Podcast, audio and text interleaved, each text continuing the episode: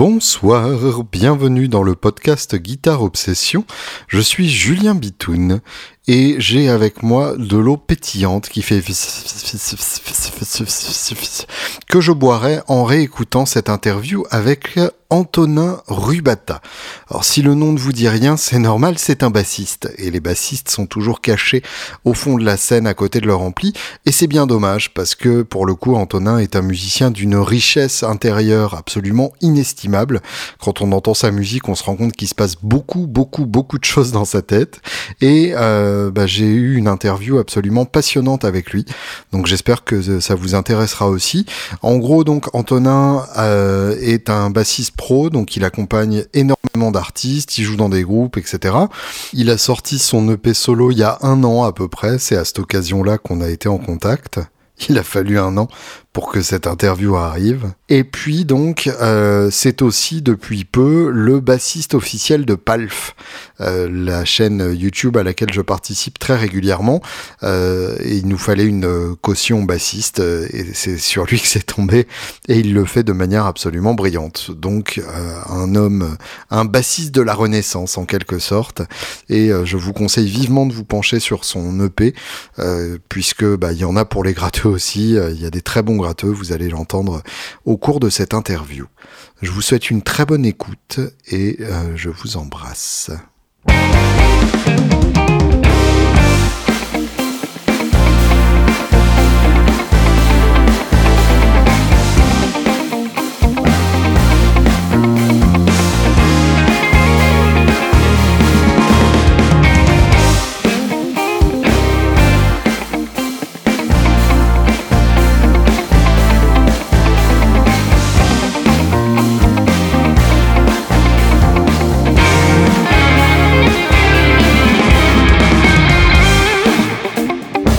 Bonsoir Antonin.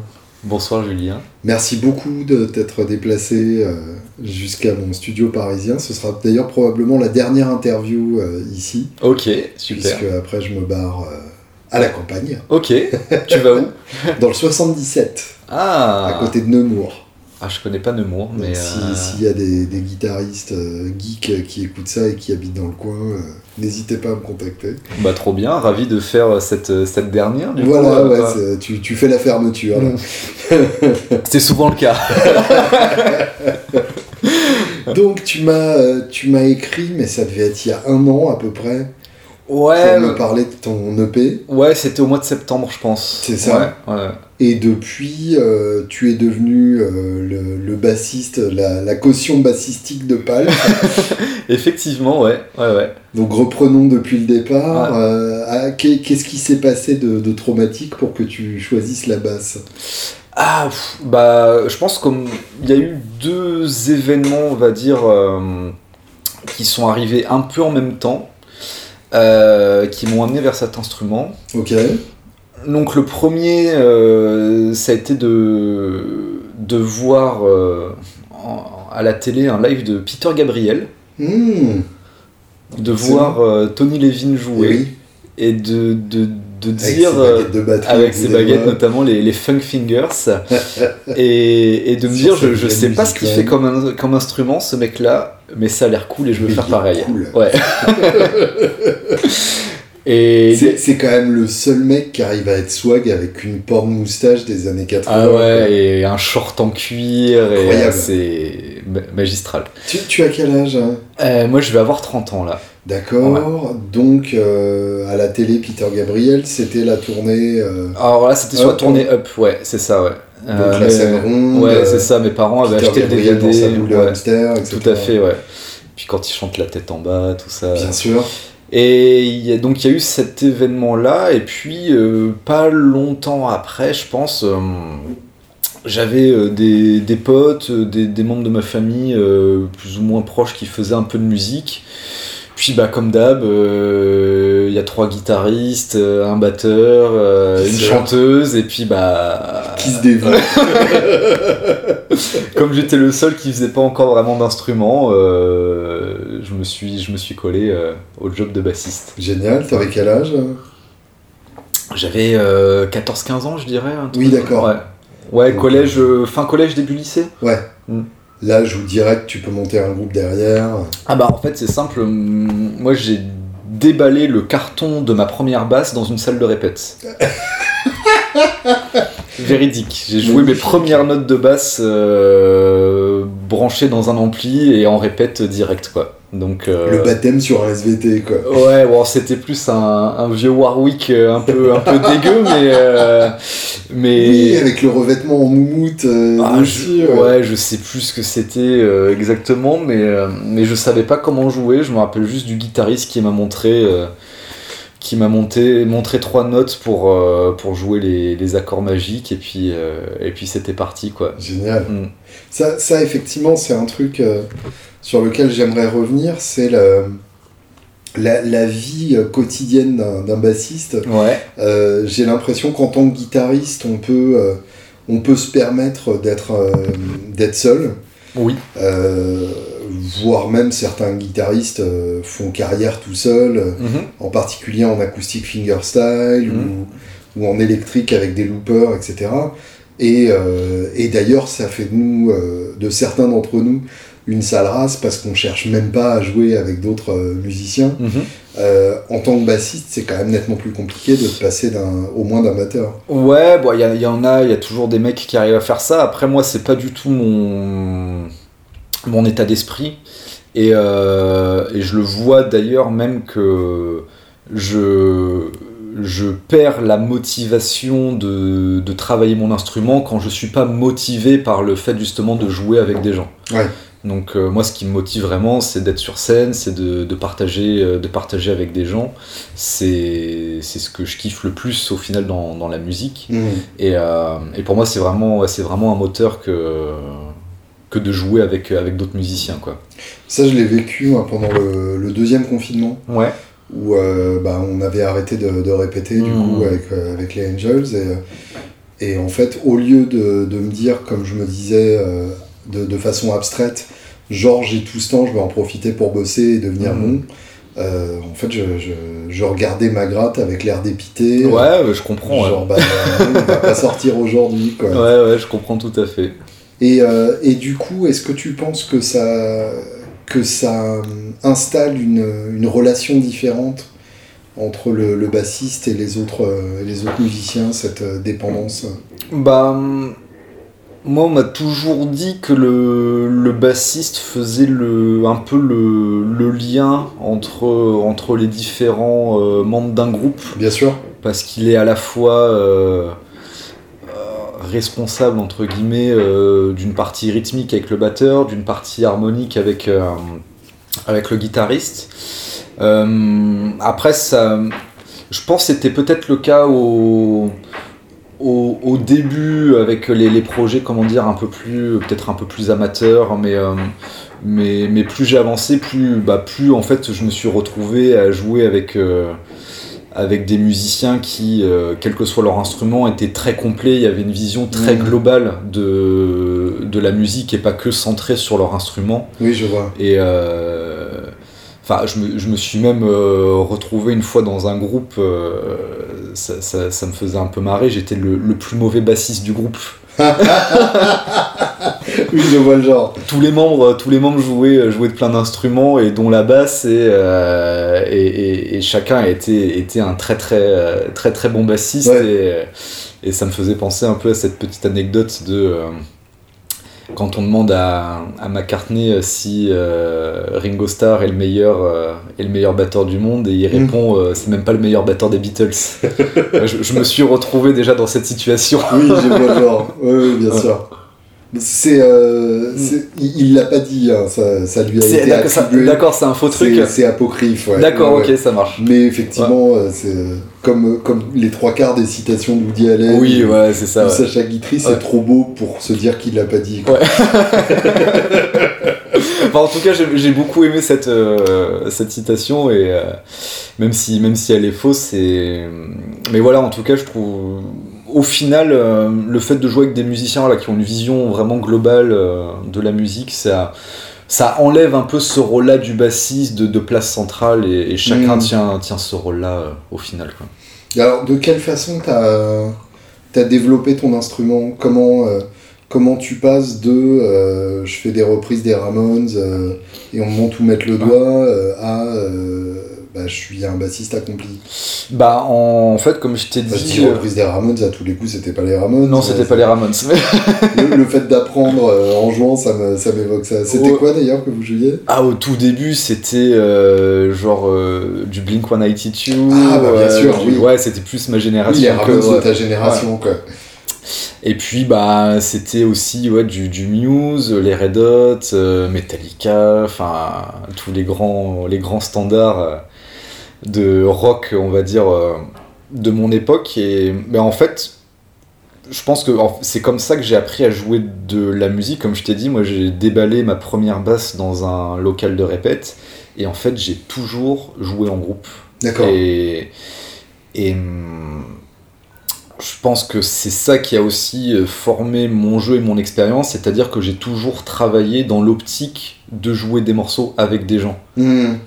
Donc euh, j'ai jamais euh, travaillé quelque chose qui, euh, que je pouvais pas mettre en application musicale Oui, d'accord. directe et, et Tu veux concrète. dire que tu n'avais Ouais. pas le côté euh, à apprendre des, des, des préludes de Bach, euh, Je l'ai, je l'ai adapté à la base Ouais, etc. je l'ai- fait un peu plus tard pour, comment dire, pour, par curiosité pour ma, et pour ma culture, mais j'y ai pas passé, euh, j'y ai pas passé des semaines, quoi. Ouais. C'est, euh, et ouais, voilà, c'est vraiment euh, toujours mise en application musicale euh, concrète, euh, directe, en groupe. Et du coup, tes, tes bassistes à l'époque, c'était de fait les bassistes des, des groupes que tu reprenais? Ouais, tout à fait, ouais, tout à fait.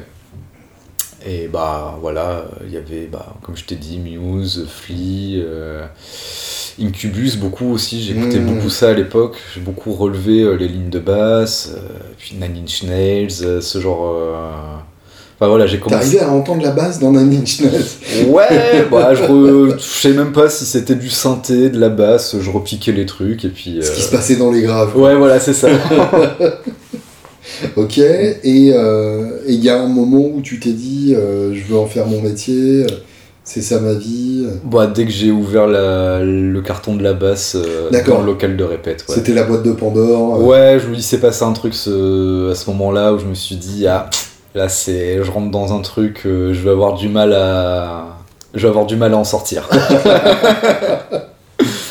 Et à, partir de ce moment-là, du coup, comment t'as comment t'as transformé cette, euh, cette envie en un boulot? Bah, ça s'est fait un peu naturellement.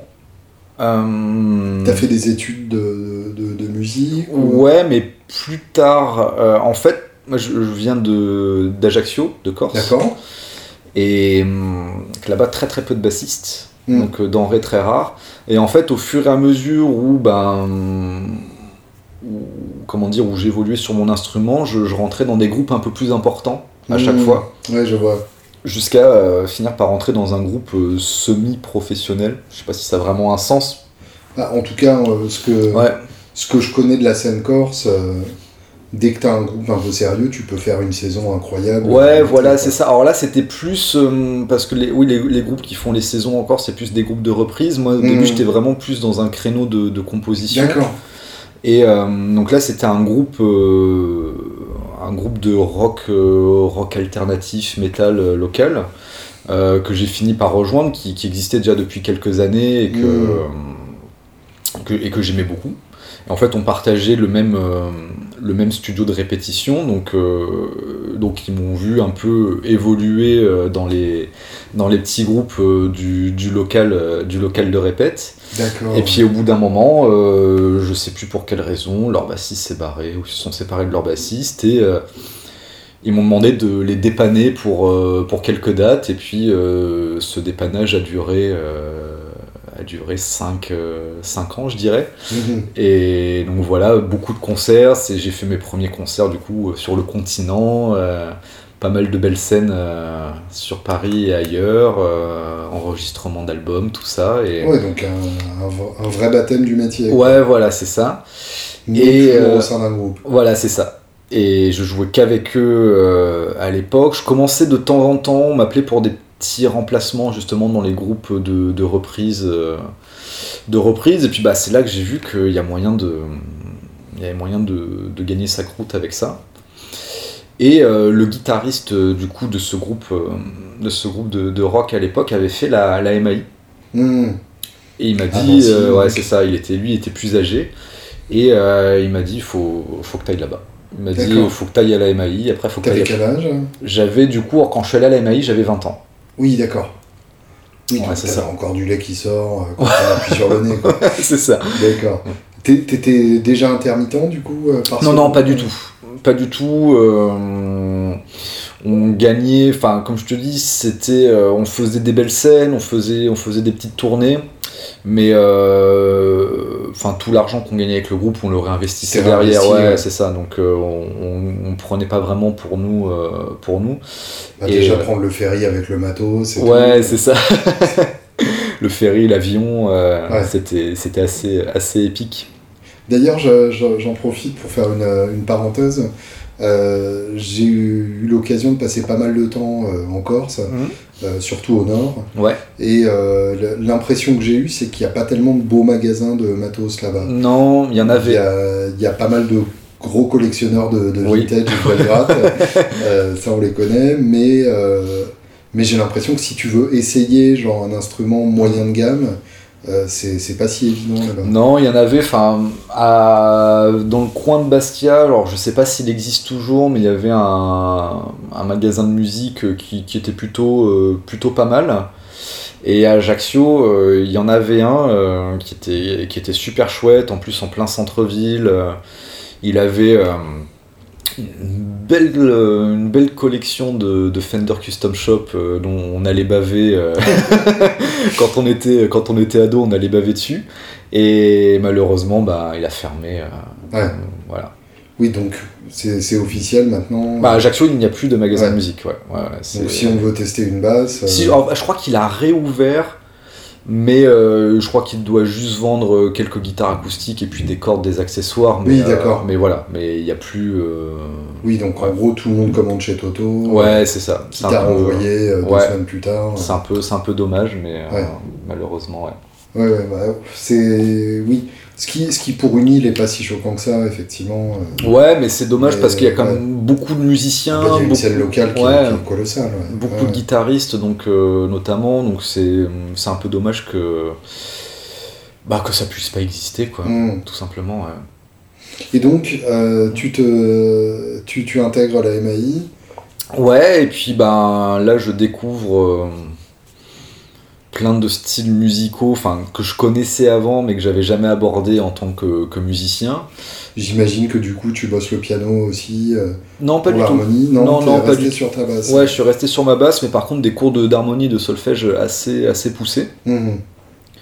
Et puis euh, bah, des ateliers dans plein de styles différents, euh, du jazz, de la fusion, de la musique africaine. De, Qui donne des cours de basse à la MAI en cours de basse, moi j'avais principalement euh, Jean Bizello, hmm.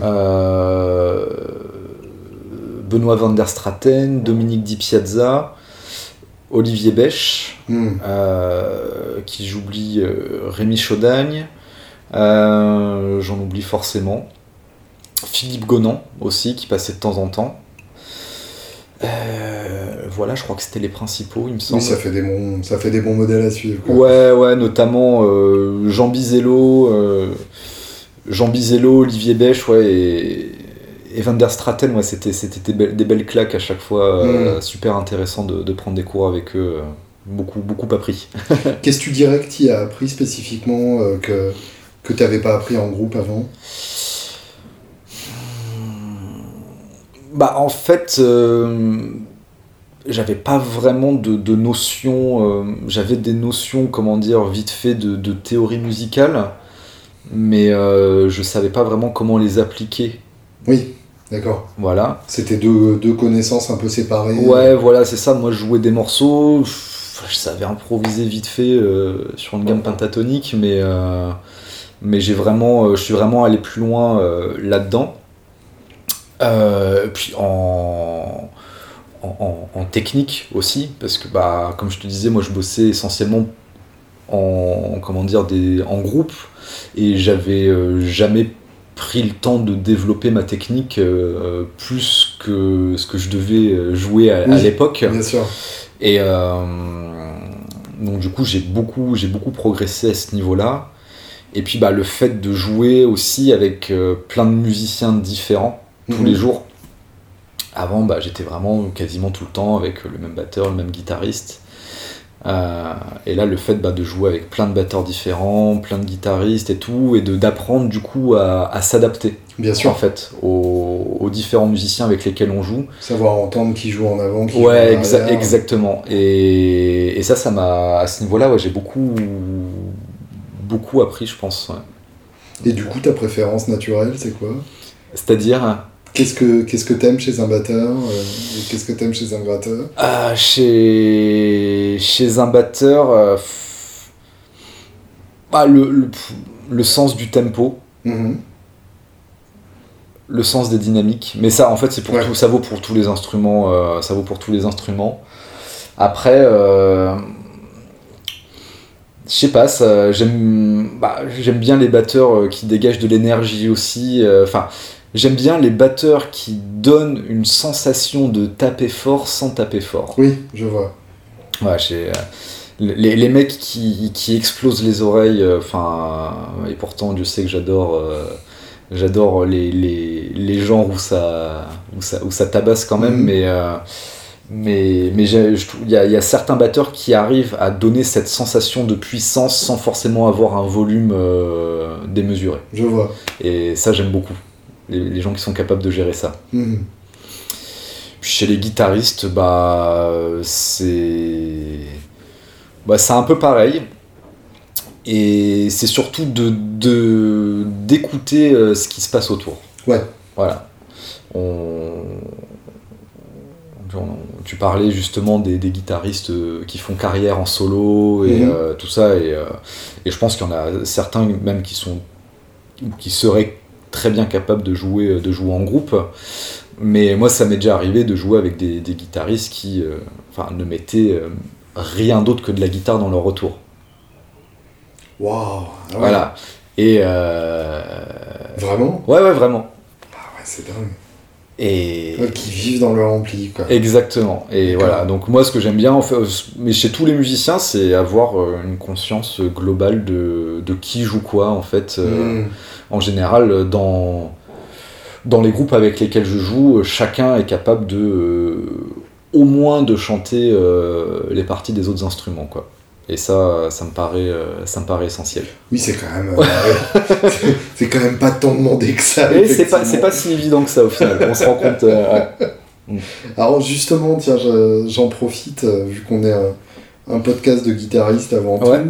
Euh, que- quels sont les, les défauts Enfin, tu y as plus ou moins répondu, mais, mais dé- détaille un peu justement les, les défauts que tu as le plus souvent constatés chez les, chez les guitaristes avec qui tu joues? Ah, pff. Alors, le défaut principal, on va dire. Mais après, ça, c'est- c'est c'est- c'est mon goût perso. mais c'est de d'avoir des graves dans le son Oui, bien sûr. Oui, oui, bien sûr.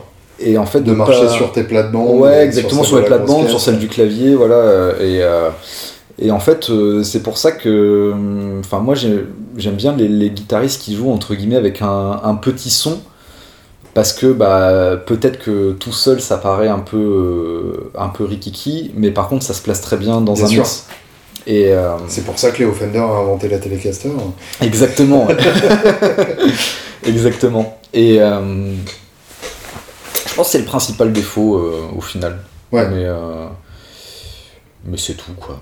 Ça, c'est hyper intéressant. Je- J'aime bien que tu relèves ça. Parce que ça a toujours été un de mes, un de mes chevaux de bataille. euh, Mhm. Dès que, dès que je suis en groupe, effectivement, j'ai tendance à, à carrément virer les graves euh, et avoir le son un peu canard, médium. euh. Ouais, mais au final, qui, euh, au final, ça, ouais, ça se place bien euh, dans un groupe. C'est ça. Et en fait, c'est ça l'important, c'est de que le son, le son que tu, tu décides d'avoir fonctionne dans un ensemble. Bien sûr. Ouais. Bah le, ouais, c'est ça. Et, et d'ailleurs, quand on écoute le son solo de la guitare sur plein de disques. C'est dégueu. Euh, en fait, c'est carrément insupportable. Quoi. Mais comme tous les instruments, les sons de basse aussi sur les disques, quand tu les écoutes en solo, c'est c'est assez, euh, c'est assez moche. C'est ça. Et, et Ouais. en fait, un, un son de gratte qui paraît énorme sur disque, c'est juste un son de gratte qui est bien placé par rapport aux autres. quoi. Exactement, ouais. Et, et c'est important, putain. ouais. Ok. Et donc, au, au sortir de la MAI, qu'est-ce que qu'est-ce qui se passe hein Et ben. Tu reprends la route. hein Bah, je vais direct à Paris, quoi. D'accord. Ouais. Et. Tu montes. Je monte, je monte à la capitale, comme on dit. Et puis bah là c'est le début, euh, le début de l'aventure, on va Mhm. dire, la vraie. ouais. Et Comment tu t'intègres T'avais des, des amis déjà euh, je connaissais, euh, je connaissais un, un, un pote guitariste, euh, ouais, bah, Stéphane, Stéphane Rambaud, qui c'est lui qui m'avait conseillé de, de faire la MAI d'ailleurs. Excellent, d'accord. Et Bah, qui était à Guitar Part. ouais, pendant très longtemps, ouais. la rubrique, rubrique, je sais plus rock ou je sais plus trop quoi. oui, complètement. Et, et puis bah là, c'est comment dire, j'ai pris tout ce que tout ce que je pouvais prendre, euh, c'est-à-dire j'ai rejoint tous les groupes possibles et inimaginables euh, qui cherchaient qui cherchaient un bassiste. Tu veux dire que tu demandais pas combien c'était payé Ah non, au début non non, c'est euh, si on pouvait me filer euh, un sandwich et, euh, et une bière, j'étais j'étais content.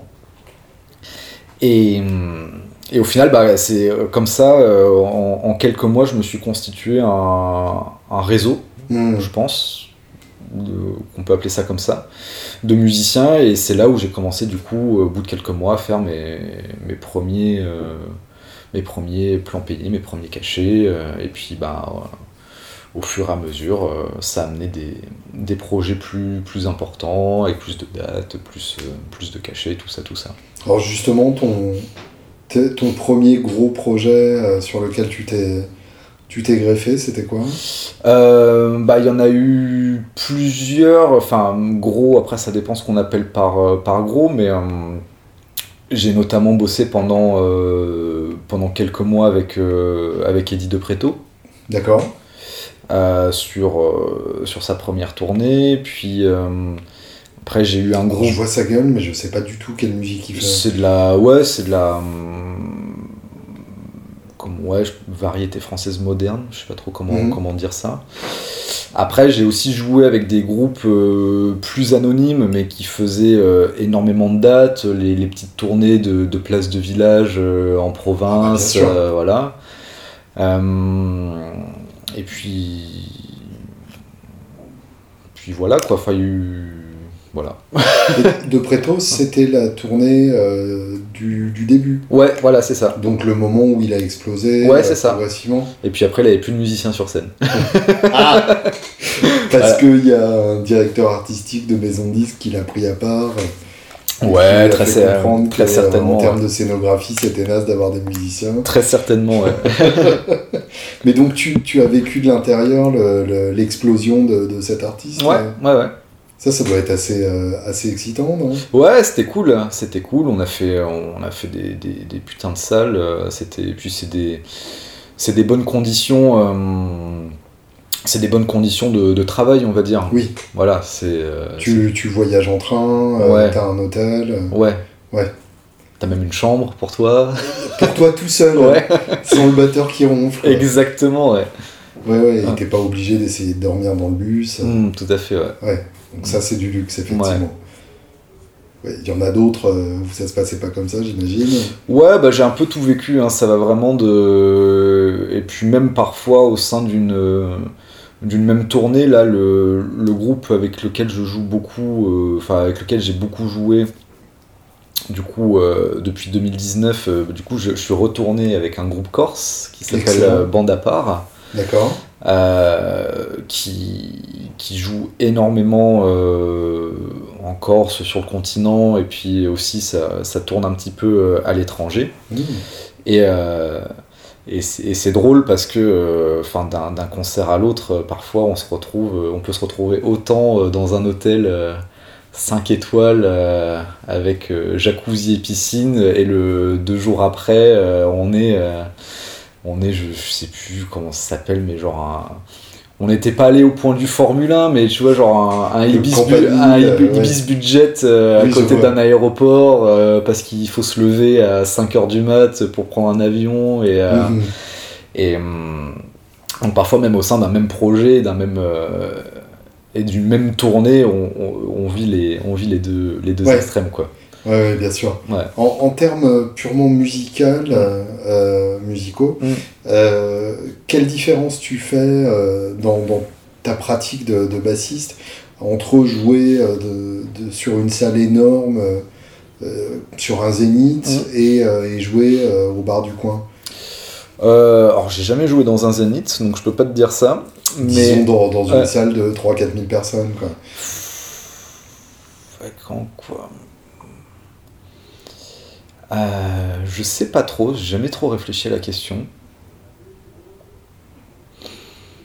Je dirais pas que. eu à chercher tes marques euh, quand tu Mm. t'es retrouvé sur des, salles plus, sur des scènes plus grandes? Euh, bah, alors, paradoxalement, en fait, j'ai- commencé par des grandes salles Hmm. avec le, le- le groupe de rock avec lequel j'ai fait mes premiers concerts, euh, Ouais. mes premiers trucs. On était, euh, on était souvent, euh, enfin même quasiment tout le temps, dans des salles de au minimum euh, 500, euh, 500 personnes à peu près, tu vois. Ouais, d'accord. Enfin, ça nous arrivait de faire des trucs plus petits, mais on était quand même sur des, des- des vraies scènes. Enfin, on jouait pas dans les bars, quoi. C'est ça que ça je veux dire. Et euh, au final, ce que ce que j'ai appris peut-être en jouant dans des salles un peu plus conséquentes, c'est que comme le son est plus gros et peut-être plus difficile à maîtriser, Mhm.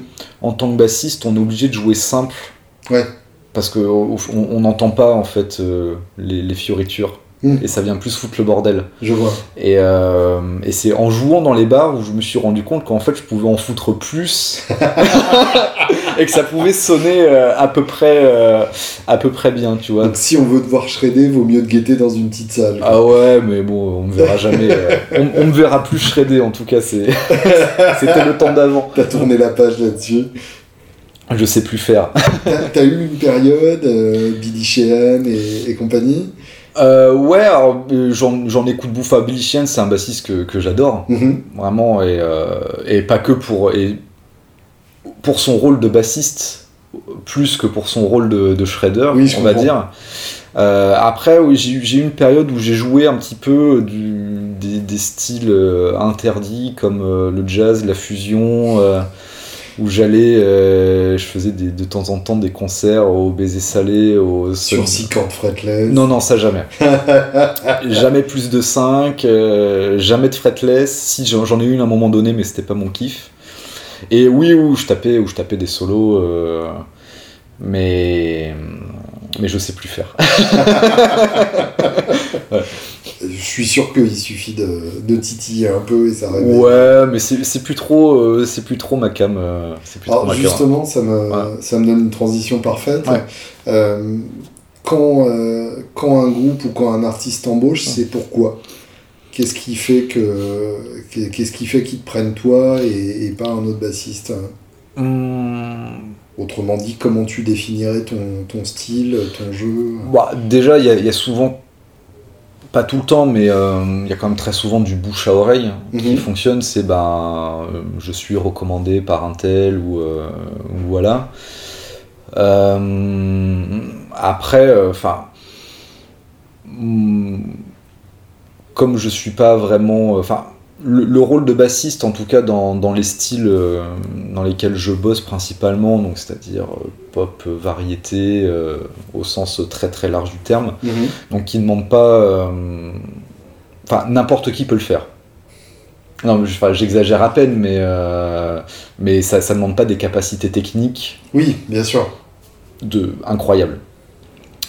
Euh, je pense que c'est déjà le. Comment dire L'attitude globale, c'est-à-dire d'être sympa, d'être à l'heure, euh, d'avoir pris une douche avant d'aller en répète, de. Enfin. Globalement, je mise un peu là-dessus plutôt que sur mes talents de bassiste pour. euh, Ouais, l'étiquette euh, de, de musicien. euh, Ouais, voilà, c'est ça Ouais. tout simplement. C'est le fait de bah, d'être une personne, j'espère, plutôt agréable à, à fréquenter. T'accorder discrètement. Ouais, de ne pas, Pas jouer, jouer entre, entre les les morceaux. Pas te Et- mettre plus fort que tout le monde. Voilà, c'est Ouais, ça. ouais, je vois. Et, et du coup, ça, ça me fait penser à un, à- à un truc euh, qu'un un pote euh, qui, qui a un studio d'enregistrement dans lequel je bosse de temps en temps euh, me, me disait.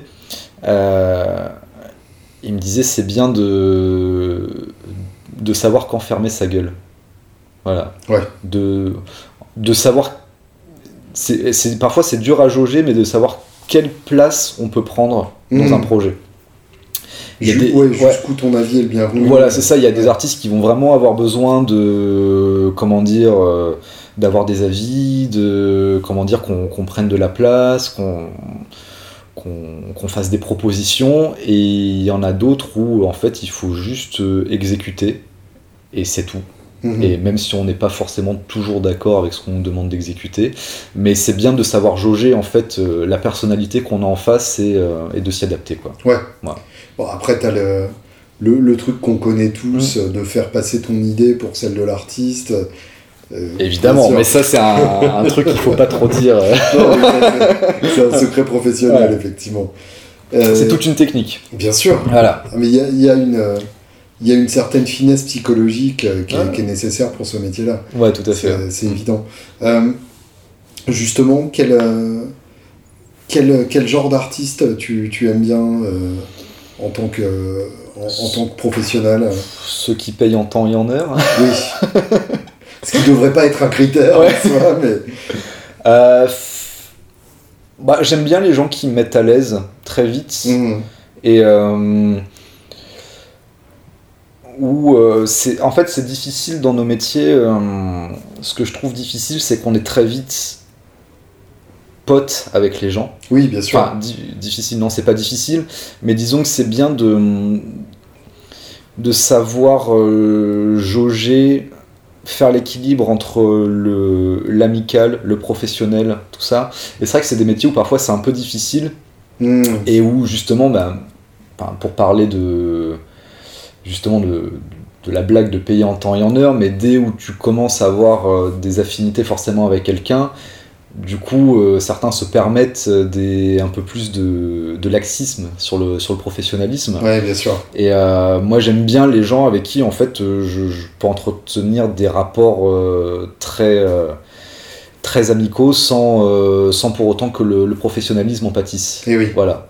Et euh, je trouve que c'est ça, en fait, le bon, euh, le bon équilibre. euh. Et, et puis même de, de mon côté, tu vois, c'est pas parce que je m'entends bien avec, avec, avec un artiste avec lequel je bosse que bah, je, dois, je dois être flemmard sur le fait de bosser les morceaux. De, Bien sûr. Enfin, voilà, c'est, je pense que c'est ça le, le bon équilibre au final. Puis après, tu as l'autre côté de, de cette même médaille, euh, qui est que effectivement, euh, on, on a tous bossé avec des artistes euh, où, euh, où ça se passait super bien. Mm. tu avais l'impression que c'était ton pote, euh, et tu buvais des coups, etc. Et puis du jour au lendemain, euh, c'est la maison de disques qui t'appelle pour te dire que finalement tu feras pas la tournée suivante. quoi. Tout à fait, ouais. Donc effectivement, ça faut être au courant que, Ouais, c'est- ouais, que ça existe. Oui, oui, tout à fait, ouais, ça avait- j'ai vécu. Ça- ça surprend la première fois. Oui. ah ouais. Et euh, j'aimerais bien revenir, euh, parce que tu as évoqué euh, ton, ton amour des styles qui, qui envoient. Ouais. Euh, Qu'est-ce que tu écoutes Qu'est-ce que- qu'est-ce qui se passe dans, dans ton Spotify? C'est dégueulasse. D'accord. Non, non, euh, en ce moment, ça va de. de Gojira à Justin Bieber, donc. euh, T'as écouté le dernier? Ouais, ouais, bah, je suis. Alors? Ouais, bah, de toute façon, tout ce qu'ils font, moi, je- C'est chouette, hein. J'ai du mal à. J'ai du mal à. Alors, pourtant, la première écoute, j'étais un peu mitigé sur certains titres, Ouais. mais au final, ça défonce. Ouais, ouais, bah, moi j'ai eu cette même sensation parce que euh, j'avais tellement aimé euh, Magma que je, je savais pas. euh, Et moi encore, Ma- Magma, c'est pas mon préféré, mais. Toi, t'es plus. Bah, moi, je les ai découverts avec From Mars to Ci- to oui, d'accord, je vois. Et enfin, pour moi, ça reste. Ouais, alors que moi, Ouais. je suis pas un fan de la première heure de, Ouais, de. Gojira. J'aimais bien Mars to Sirius, Mm. mais, euh, mais quitte à écouter ça, je préférais soit Death, euh, soit David Ok. Townsend. Euh, c'est vraiment avec l'enfant sauvage que j'ai que j'ai Ouais, l'enfant sauvage. euh, et, euh, et, et Magma, qui pour le coup est vraiment le plus pop de, de ce qu'ils aient fait. Quoi. Mm. Et, et je trouve qu'avec Fortitude, ils ont trouvé un moyen de, de, de renouveler en gardant le côté pop, mais pas complètement. Mm, Enfin, tout à fait, ouais. C'est assez fort. Mm. Et Justin Bieber alors Ouais, bah, je sais pas, il y avait ça. euh, je suis tombé sur le dernier album. Il y a, bon, il y a beaucoup de titres, mais il y en a 3-4 qui m'ont bien accroché. Et, euh, Bah, L'avantage que tu as en tant que bassiste, c'est qu'en général, tu es quand même bien servi, euh, même sur les grosses prods euh, pop euh, ah actuelles. bah, C'est surtout sur le les cas gros- des guitaristes. Surtout sur les grosses prods pop actuelles où Bien sûr. euh, ça fait quelques années que euh, la basse est redevenue euh, l'instrument euh, souvent euh, principal de, des compositions, quoi. Bien sûr. Donc ça fait plaisir. Merci Daft Punk. Notamment, ouais. Et, et, et pour, pour préciser un peu plus, Mm. les, les, tes, tes artistes euh, préférés de tous les temps, euh, Ah, ceux que t'amènerais sur une île déserte, Ouais, ça, en fait, ça change, ça change toutes les semaines, mais euh, il y en a pas qui Mais si, qui y a- si, traumatisé si, si. durablement. si, il y en a qui reviennent, bah, Steven Wilson.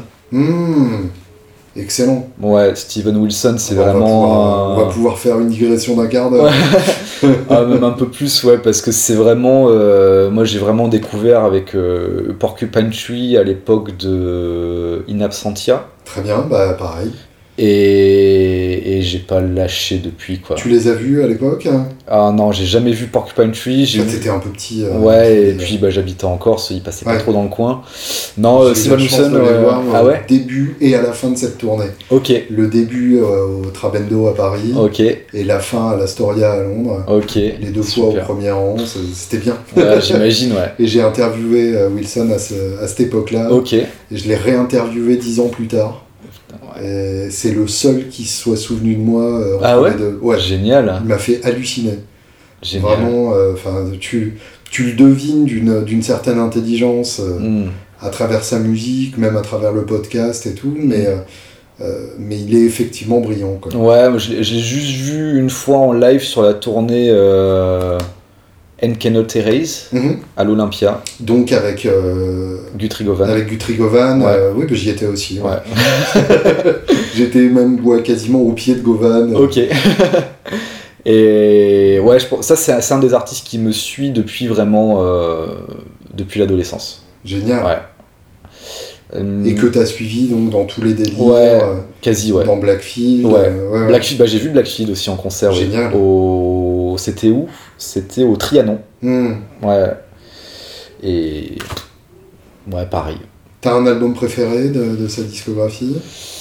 Euh... Por- euh, époque Porcupine Tree in Absentia. Ouais. Euh, et sur sa carrière solo, ah, j'ai. Ah, ça va dépendre des périodes. Mhm. Mais j'aime beaucoup. Alors, euh, le dernier qu'il a sorti, je, je- ouais, je l'ai écouté quelques fois. Il y a quelques titres que j'ai tout de suite euh, vraiment aimé. D'autres, je pense qu'il va me falloir un peu plus de temps pour me mettre dedans. Mais celui d'avant, euh, comment il To s'appelle? the Bone. To the Bone, ouais, celui-là, c'est grosse claque du Ouais. début à la fin.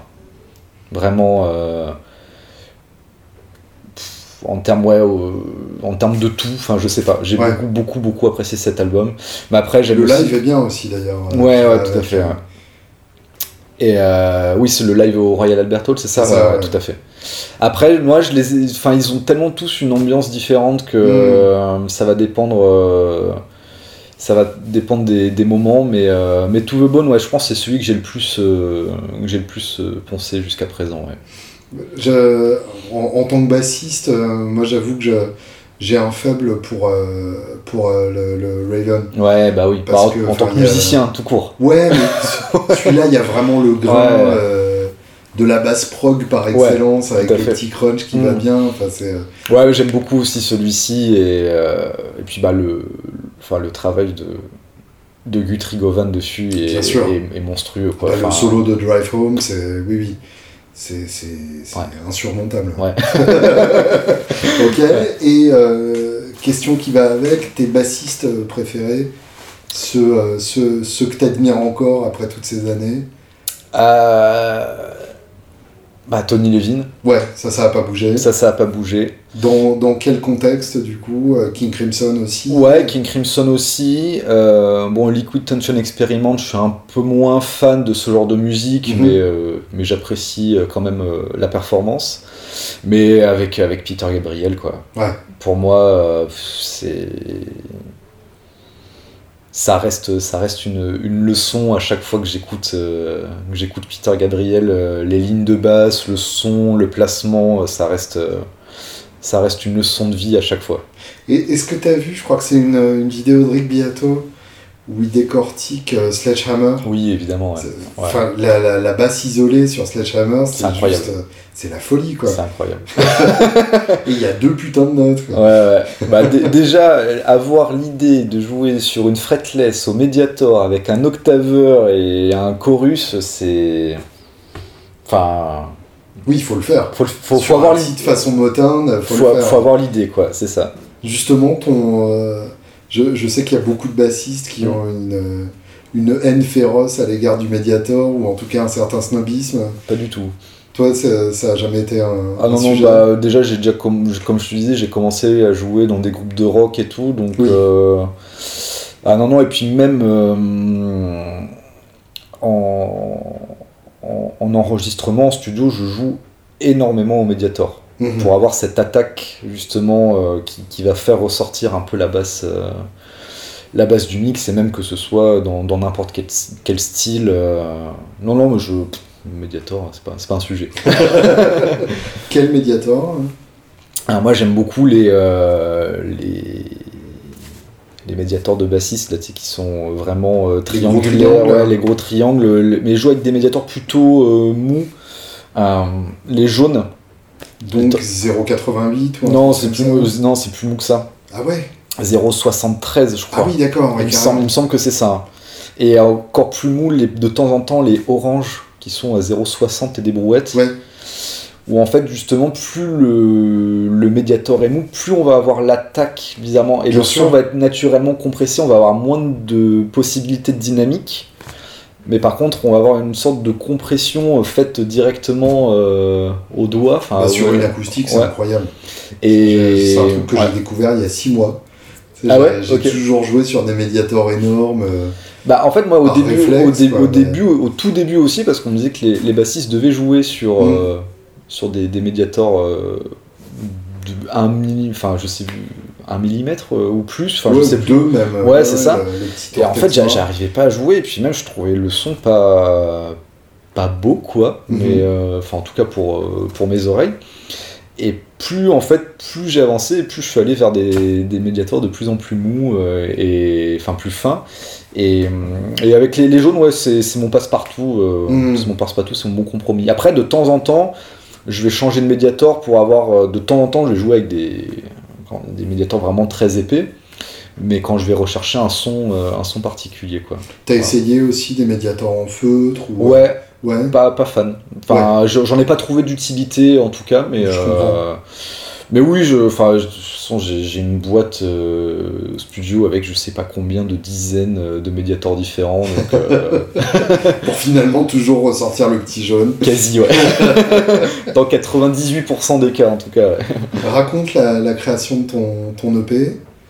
Alors, la création de mon EP, c'était. Qu'est-ce qui euh, t'a poussé à, à, à faire un, un album solo Enfin, un EP solo? Ça fait un moment que ça me trotte. En fait, ça faisait très longtemps que que que je bossais pour les autres Mhm. et que j'avais pas été porteur d'un projet. Et euh, j'avais envie, euh, enfin je m'étais dit, euh, tu vois, il y en a certains, c'est si t'as pas ta Rolex avant euh, 40 ans, t'as raté ta vie. Moi, si j'avais pas sorti mon EP avant 30 ans, avec mon nom dessus, ça aurait été euh, pas un échec, mais dis- disons que ça me tenait à cœur. Ah, ah. Et merci le premier confinement. D'accord. En fait, j'aurais jamais eu le temps de faire ça si s'il n'y avait pas eu. Parce que t'étais tout le temps entre deux tournées. Ouais, et puis tellement, enfin entre les, tournées, c'est plus ouais, les tournées estivales, et puis le, reste de l'année, c'est bah, en fait tous les week-ends j'étais parti en concert quoi. Et toutes les semaines, tu bossais le répertoire pour le Voilà, c'est ça, là, entre les répètes, de temps en temps des, des du boulot en studio, enfin. les, je donnais des cours aussi à l'époque, mmh. euh, bossais pour Bassis Magazine. Enfin, mmh. en fait, j'avais pas de temps pour me poser, tout simplement, et, composer. Et en fait, euh, le premier confinement, je crois que le, ça devait être le, le deuxième jour du premier confinement et ben j'ai composé un morceau en je sais pas en, en, une heure. Ouais d'accord. Chose que je n'avais pas fait depuis euh, des années. Genre quand tu dis composer euh, déjà tu composes à la basse alors pour cette EP il y a eu euh, j'ai composé à la basse et au synthé. Et tu joues de la basse et tout le reste se passe dans ta tête ouais alors j'ai aussi bon j'ai un peu triché dans le sens où je me suis entouré de musiciens euh, extrêmement talentueux. Oui, mais il fallait bien leur dire quoi jouer. Ouais, mais alors euh, pour, euh, pour certaines parties, quand même, je leur ai fait confiance. Mhm. dans le sens où, je, bah, en connaissant leur style de jeu et ce qui je leur faisais confiance sur euh, la manière dont ils allaient appréhender euh, ce que j'allais leur envoyer. Mhm. Et autant sur certaines parties, euh, je leur ai donné des indications, parfois plus ou moins précises, parfois il y avait des trucs même que j'avais plus ou moins écrits. Mhm. Et il y a eu des parties où là j'ai dit, vas-y, là c'est... Fais-toi plaisir. Ouais, fais-toi plaisir. Donc pour, euh, pour les nommer, euh, les, les, guitaristes, c'est que des gens qui sont passés euh, dans ce salon. Ouais, ok. ah bah oui, oui, c'est vrai, j'avais écouté, j'avais écouté le, le, podcast que tu avais fait avec eux. Et bah pour les guitaristes, c'est... Euh... L'hydre de, de Kadinja. Voilà, Pierre, Pierre Danel et, et Quentin Godet. Donc euh, Pierre Danel qui, qui, a joué sur trois morceaux et Quentin sur, sur deux morceaux. Pierre a participé à la production ou pas? Non, pas du tout. Euh, il a juste participé à faire en sorte que le premier morceau ressemble à quelque chose. parce que même si j'avais, il y avait vraiment la basse et le synthé et enfin la batterie, tout s'imbriquait bien, uh-huh. mais sur la partie couplée entre guillemets il a, il a réussi à trouver le thème de guitare qui. Euh, qui lige ensemble. Ouais, c'est ça, tout à fait. Et euh, non, non, euh, pour. Je, voulais vraiment que les musiciens soient musiciens et que. Mm. Enfin, voilà, j'ai vraiment séparé. Et Théo, donc. Et Théo Cornier. Il n'a pas joué sur le P. Il n'a pas joué dessus, d'accord. On joue, on joue, on a beaucoup joué ensemble avec, avec Théo. Et j'aimerais bien, j'ai en tête aussi un projet auquel, euh, auquel il, participerait. Mais non, non, je me disais, j'ai pas retrouvé son son euh, sur le. Non, non, c'est vraiment la guitare, c'est Pierre, Pierre et Quentin sur, sur tout le ouais. ouais. Parce qu'un groupe où il y aurait à la fois Théo, euh, Pierre et Quentin, cela dit, ce serait intéressant. Ouais, après, Pierre et Quentin ne jouent pas sur les mêmes morceaux. J'ai vraiment séparé, séparé, séparé les deux. Hum, donc quand c'est une grappe doublée, c'est deux fois. Ouais, ouais, à chaque fois, c'est vraiment un guitariste, un guitariste par morceau. Ouais, ouais d'accord. Et, euh, et, et qu'est-ce que tu vas en faire euh, enfin, Est-ce que c'est pour que ça existe ou est-ce que tu as prévu de tourner avec Non, non, pas du tout. Pas, euh, j'ai pas pour projet et ambition de, de tourner avec ça. non, c'était vraiment pour. fallait que ça sorte, quoi. Ouais. Fallait que ça sorte, et puis aussi, c'était l'occasion de travailler bah, notamment euh, avec euh, Pierre et Quentin, ça fait, euh, ça fait des années qu'on se connaît. Mhm. Et à chaque fois qu'on se voit, c'est plus pour, pour boire des coups que pour, que pour faire de la musique. Et, ça faisait un petit moment en fait que juste j'avais envie de, de, faire de la musique avec eux et avec les autres personnes aussi présentes sur l'EP. Donc le batteur Yann, Yann Vanek, c'est un mhm. batteur que j'ai rencontré quand j'étais à la MAI qui est euh, batteur absolument euh, génial à tous les points de vue. Que tu as enregistré où du coup? Dans son studio. D'accord. Il a un studio à Lyon, euh, il a son propre studio, il, bosse beaucoup en tant qu'ingé son. Donc tu lui as envoyé les trucs avec des programmes je, suis allé chez lui. Ouais. Je suis allé chez lui carrément pour la batterie, autant pour Pierre et Quentin. On s'est vu en amont pour discuter du comment dire de un peu de la, de la direction des morceaux et tout. Mais euh, j'étais pas présent au moment des prises. Je leur ai fait confiance et puis on a fait quelques petits allers-retours et encore je crois même pas qu'il y en a eu tant que ça. Mhm. euh, même pas du tout peut-être. Je sais plus. Et euh, par contre pour la batterie ouais je suis allé je suis allé dans le studio de, de Yann euh, à côté de Lyon et on a passé deux jours euh, voilà pour, pour travailler euh, pour travailler là-dessus Et tu lui as fait jouer sur des parties qui étaient déjà définitives ou t'as réenregistré par-dessus? Et ben, au début, je pensais que j'allais réenregistrer par-dessus, mais en fait, j'ai gardé, j'ai gardé mes prises de basse du début. Parce qu'il jouait en écoutant ce que t'avais déjà Ouais, enregistré. tout à fait, ouais. Logique. tout à fait. Et non, j'ai rien, j'ai rien réenregistré derrière. Et au final, est-ce que ça sonne comme tu l'envisageais? Ouais, ouais, tout à fait, ouais. Enfin, à tous les points de vue. euh, À tous les points de vue. Bon, après, on est. euh, C'est toujours pareil. euh, Entre le moment où on travaille dessus et le moment où ça sort, il s'est passé tellement de trucs, on s'est dit, ah bah là, j'aurais pu faire ci. mais, mais je suis pas du genre à. J'aime bien finir les projets. J'aime pas trop revenir en arrière. Enfin, j'aime bien finir les projets relativement vite Ouais, pour pas avoir à me poser de questions. je comprends. Voilà. Et tu euh, pourrais encore être en train de le peaufiner alors ouais, et j'aime et je j'aime bien aussi assumer les, les défauts qu'il Mhm. peut y avoir euh, dans un dans un projet. Je- perso, c'est je trouve euh, c'est ce qui peut faire le charme d'un. Alors là, peut-être que c'est pas du tout le cas, mais enfin en tout cas, je, je l'assume euh, tel qu'il est. C'est beau. Pour terminer, Ah. parlons un peu matos. Ouais. Euh, quelle, euh, quelle est ta, ta ou tes bases de prédilection Tout ce qui a marqué Fender dessus. Ouais, déjà, au Ouais. début. Ouais, ouais. T'as as beaucoup de bases Hmm, Non, euh, enfin ça dépend ce que tu appelles par beaucoup, mais non, non, j'en ai 6 ou 7. Donc ça, c'est pas beaucoup, effectivement. Euh, deux précisions, deux jazz bass, une Mustang Mhm. et une Hofner.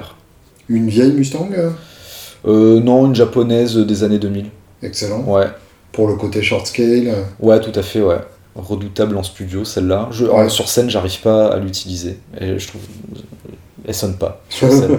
je sais pas comment expliquer comment une basse peut aussi bien sonner euh, en enregistrement et aussi mal euh, sur un plateau. T'es au courant, c'est déjà ça. Filet plat Euh, filet plat sur une précision, sur la Mustang et sur la Hofner, ouais. D'accord. Quel, euh, pour, pour les, les guitaristes Ouais. euh, qui ne sont que bassistes occasionnels, quelle différence tu, tu ferais entre la, la jazz et la précision?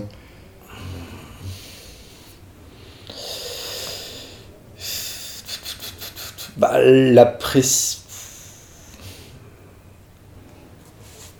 La précision, il y a vraiment un côté où euh, tu branches, il y a un seul son et ça sonne. Mhm.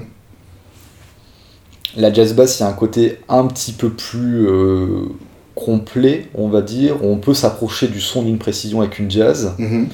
Parfois même le son type et précision de la jazz marche mieux dans certains contextes que, Que la, le son précision. que le son de la précision de la précision.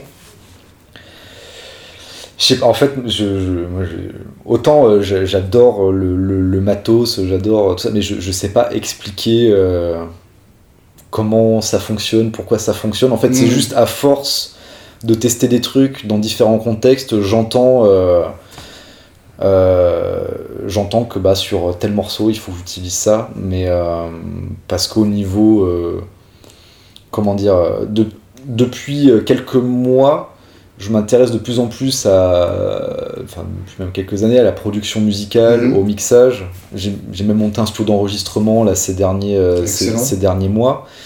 Et euh, du coup, j'essaye vraiment d'entendre comment euh, le grain d'un instrument va se placer dans un morceau. Enfin, Ouais. Ça revient à ce qu'on, un peu à la discussion qu'on avait tout à l'heure. Et, euh, et mais je, je, je peux pas t'expliquer euh, pourquoi en fait. je sais juste que quand j'entends un truc, euh, bah là la précision ça marchera, là ça marchera pas, euh, Ouais. là il faut des filets plats, là il en faut pas, euh, là il faut. Enfin voilà. Et qu'est-ce que t'as, qu'est-ce que tu ressens euh, comme différence entre tes deux jazz et tes deux précisions qui font que tu, que Ah tu bah. justifies d'en avoir deux? Tout simplement la précision, j'en ai une euh, qui est montée en filet plat, une en filet rond. Ouais. Donc euh, une qui a vraiment un son euh, très roots et l'autre qui est plutôt à l'in- à l'inverse justement. euh, je l'ai un peu pimpé avec un micro euh, d'Imardio hyper puissant, donc qui est vraiment plus moderne, on va dire, puissante. Et pour les jazz, tout simplement, j'en ai une en 4 cordes, une en 5 cordes. Tout simplement. Voilà. Donc celle en 4 cordes, elle est un peu plus, comment dire, pareil, elle a un son un peu plus, comment dire, euh, classique. Et la 5 cordes, c'est vraiment une grosse jazz bass moderne. euh, Mm. Voilà. Donc euh, c'est tout simplement ça, quoi. J'en profite pour un rappel à l'ordre euh, aux, aux auditeurs. Filet plat, c'est un participe passé. ça, ça ne s'écrit pas comme un filet de pêche, ça s'écrit Ouais. filet et. Voilà. Donc arrêtez de l'écrire comme un filet de pêche, c'est agaçant. Ouais. Euh, C'est vrai que je, fais, je, je pense que je fais l'erreur assez souvent. Donc fais attention. Niveau amplification, Pas d'ampli. DI toujours. Euh, ouais, alors, non, je... je... L'ampli qui a sur place. Alors, euh, je, je- non, je vais quand même préciser un peu parce que c'est pas vrai. Euh, je fais en sorte de pas être dépendant du son de l'ampli. Mhm. Donc sur scène depuis quelques, quelques temps déjà, je bosse avec le HX Stomp D'accord. euh, pour avoir des simulations d'ampli sur scène, euh, voilà que je trouve très bien. Et Mais après, tu changes souvent de son ou c'est genre un son pour tout le set hein en termes d'ampli, Ouais. ah non, je garde le même son pour tout le set. Ouais. D'accord. Ouais, ouais, non, non, ça je me tu touches pas au ouais, non, switch de ton HX quoi. Bah, je m'en sers pour les effets euh, Ouais. en fonction de si je prends un pedalboard ou pas. euh, euh, je m'en sers pour, pour les effets. Mais sinon, non, je m'amuse pas à changer d'ampli. euh. Et maintenant un B15. Ouais, non, non, non, non, je suis pas. En fait, non, le but justement, c'est de. euh, ce que j'ai trouvé cool avec le Stomp, c'est de pouvoir envoyer un son euh, à l'ingé son qu'il ait quasiment pas besoin de, de traiter. D'accord. Voilà. Et euh, parce qu'encore une fois, bah, on, on sait pas toujours sur qui on tombe en ingé son, Bien et sûr. autant j'ai parfois eu des, des très très bonnes surprises comme des, des très mauvaises. Et donc au moins avec le stomp, euh, en fonction des, des situations, euh, je peux dire au mec euh, en fait là touche à rien Mhm. et, et ça fonctionnera. et, mais sinon, quand je tourne avec euh, bande à part, où là euh, on peut s'octroyer le luxe d'avoir euh, d'avoir du, matos, ouais, du matos sur scène, j'ai soit un soit un Ampeg, euh, je sais plus le modèle, soit un, un Aguilar Mhm. en fonction de. En fait, on a du backline sur le continent, du backline sur la Corse. Logique. Donc, euh, c'est plus pratique. Donc, j'ai le Ampeg sur le continent et le, le Aguilar sur la Corse. Et sinon, euh, quand je dois prendre un ampli pour des prestations euh, locales, entre guillemets, mais ce qui est rare, j'ai un, un tissu électronique. Oui, Voilà. d'accord. C'est léger, euh, Ouais. ça rentre facilement dans la voiture. De toute façon, en général, l'ampli, moi, me sert que de, de retour. Oui, Perso, enfin, je demande jamais à ce qu'on mette un micro devant. euh, c'est. euh, d'accord. Ton son, c'est c'est la HX. euh, Ouais, dans la, la, la plupart du temps, ouais. Sauf en tournée avec Mandapa ou avec l'Ampeg et le, le Aguilar, où là, on, je demande à être pris avec un micro, mais sinon, je, me, je me prends pas la tête, ça marche beaucoup mieux comme ça. Ta philosophie de la compression Alors, je joue jamais sans, Oui, mais encore une fois, ça, ça va dépendre du contexte. ok. Voilà. Euh, j'ai, bah, du coup, le fait de, de passer de, de l'autre côté euh, de la cabine ces derniers temps et de, de travailler de plus en plus sur le mixage, euh, la production et tout, bah, je me suis. J'ai vraiment commencé à comprendre euh, comment marche un compresseur, Mhm. pourquoi il y a euh, 150 types de compresseurs différents et dans quel sûr. contexte les utiliser? Donc, euh, ma philosophie de la compression, c'est utiliser euh, le bon compresseur au bon moment. euh, Mhm. voilà, tout simplement. ouais. Quand, quand c'est toi qui décides, qu'est-ce que tu as comme, comme pédale de compression préférée? Moi, moi, ma préférée là, en ce moment, c'est la Dark Glass Mm. Hyper Luminol. parce que bah, avant, pendant des années, j'ai utilisé le EBS, multicomp, facile. voilà. Deux boutons. Voilà, c'est ça, donc un gain, un bouton de compression et qui marche super bien en fait enfin vraiment je pourrais je pourrais utiliser que celle-là. La Darglass c'est un côté un peu plus complet, euh, un, peu plus, un peu plus polyvalent, mais euh, c'est vraiment les deux pédales de compression. Bah, on a fait justement, on, ça, sortira sur Palf, je pense, euh, on a fait un, comparatif de compresseur hmm. pour la basse. Intéressant. Et je, je, vous en dis pas plus, dont un test à l'aveugle où je me suis lamentablement rétamé. Ça fait souvent ça, Et, hum, mais non, non, je pense, en fait, je pense que c'est important. ma philosophie sur la compression, beaucoup de gens utilisent un compresseur parce qu'on leur dit qu'il faut en utiliser un, mais sans mhm. savoir pourquoi ni comment. ma philosophie d'un compresseur, c'est euh, savoir, euh, voilà, pourquoi on en utilise un mhm. déjà, et, et, du coup après comment l'utiliser.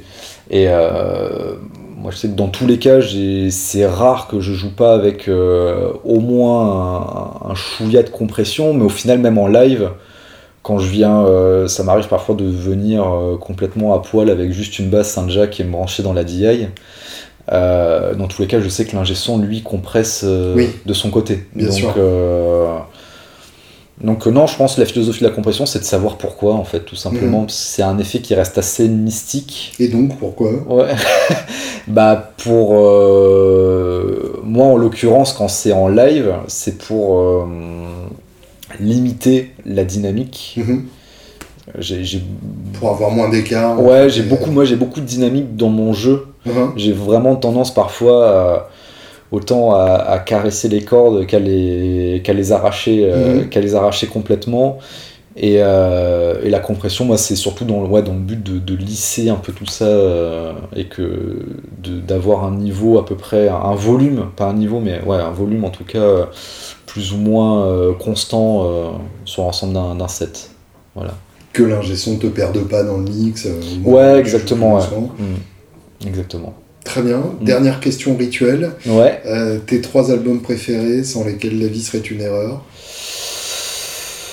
euh, Alors là, comme ça, parce que pareil, ça change, ça change tous les, tous les quatre matins. Euh, déjà, il y a le live à Hambourg de Edgeborn Vincent Trio. Ok. Ça sent le jazz ouais, comme référence. Ouais, ça forcément. Euh, qu'est-ce qu'il y a d'autre comme album que je dont je peux pas vraiment me passer? Bah le In Absentia de Porcupine Tree. Très bien. Ouais, parce qu'on en a parlé tout à l'heure et c'est vrai que ça me rappelle à quel point cet album est, euh, assez fabuleux. Il n'y a aucun titre acheté. Ouais. Et euh, le troisième. Hmm. Hmm. Hmm. c'est trop difficile. Je suis nul pour ce genre de truc. En fait, je change tellement d'avis. Alors, là, en tout cas, en ce moment, je pense que c'est l'album que j'ai le plus écouté ces derniers temps. Et qui, pour moi, frise un, niveau de perfection. Euh, j'aurais pu dire Up de Peter Gabriel. Mhm. Qui est monstrueux, Voilà. Mais. Euh, mais comme on en a parlé, euh, je, vais, je vais essayer de dire autre chose et le futur nostalgia de, de Dua Lipa. Très bien. Et, et pour moi, un, un, album qui, dans la pop, ça fait longtemps qu'on n'a pas entendu un truc comme ça. Ok. En termes de, de tout, de composition, de production, de c'est euh, enfin j'aime beaucoup la, pop mainstream mm t'as as, peut-être pu le, le, le, remarquer et donc il y, a, parfois ce, plaisir un peu, un peu coupable de, en tant que musicien, tu sais, de... de chercher absolument. Ouais, et, en fait je, trouve que celui-là c'est vraiment un album dont c'est même pas un plaisir coupable, c'est un plaisir, euh, c'est un plaisir tout, cool, tout, tout court, pardon. Tellement euh, tous les morceaux sont, sont géniaux, euh, c'est... Enfin je sais pas. C'est ça a été une de mes plus grosses claques de ces dernières années cet album donc euh, tout style confondu donc euh, voilà il peut être dedans Bon, bah je vais l'écouter. voilà il n'y a pas de guitare J'arriverai à m'en passer. très peu J'aurai par-dessus, je m'en fous. ouais carrément. ah bah ça tu peux te faire plaisir je pense. Merci beaucoup. bah merci à toi Julien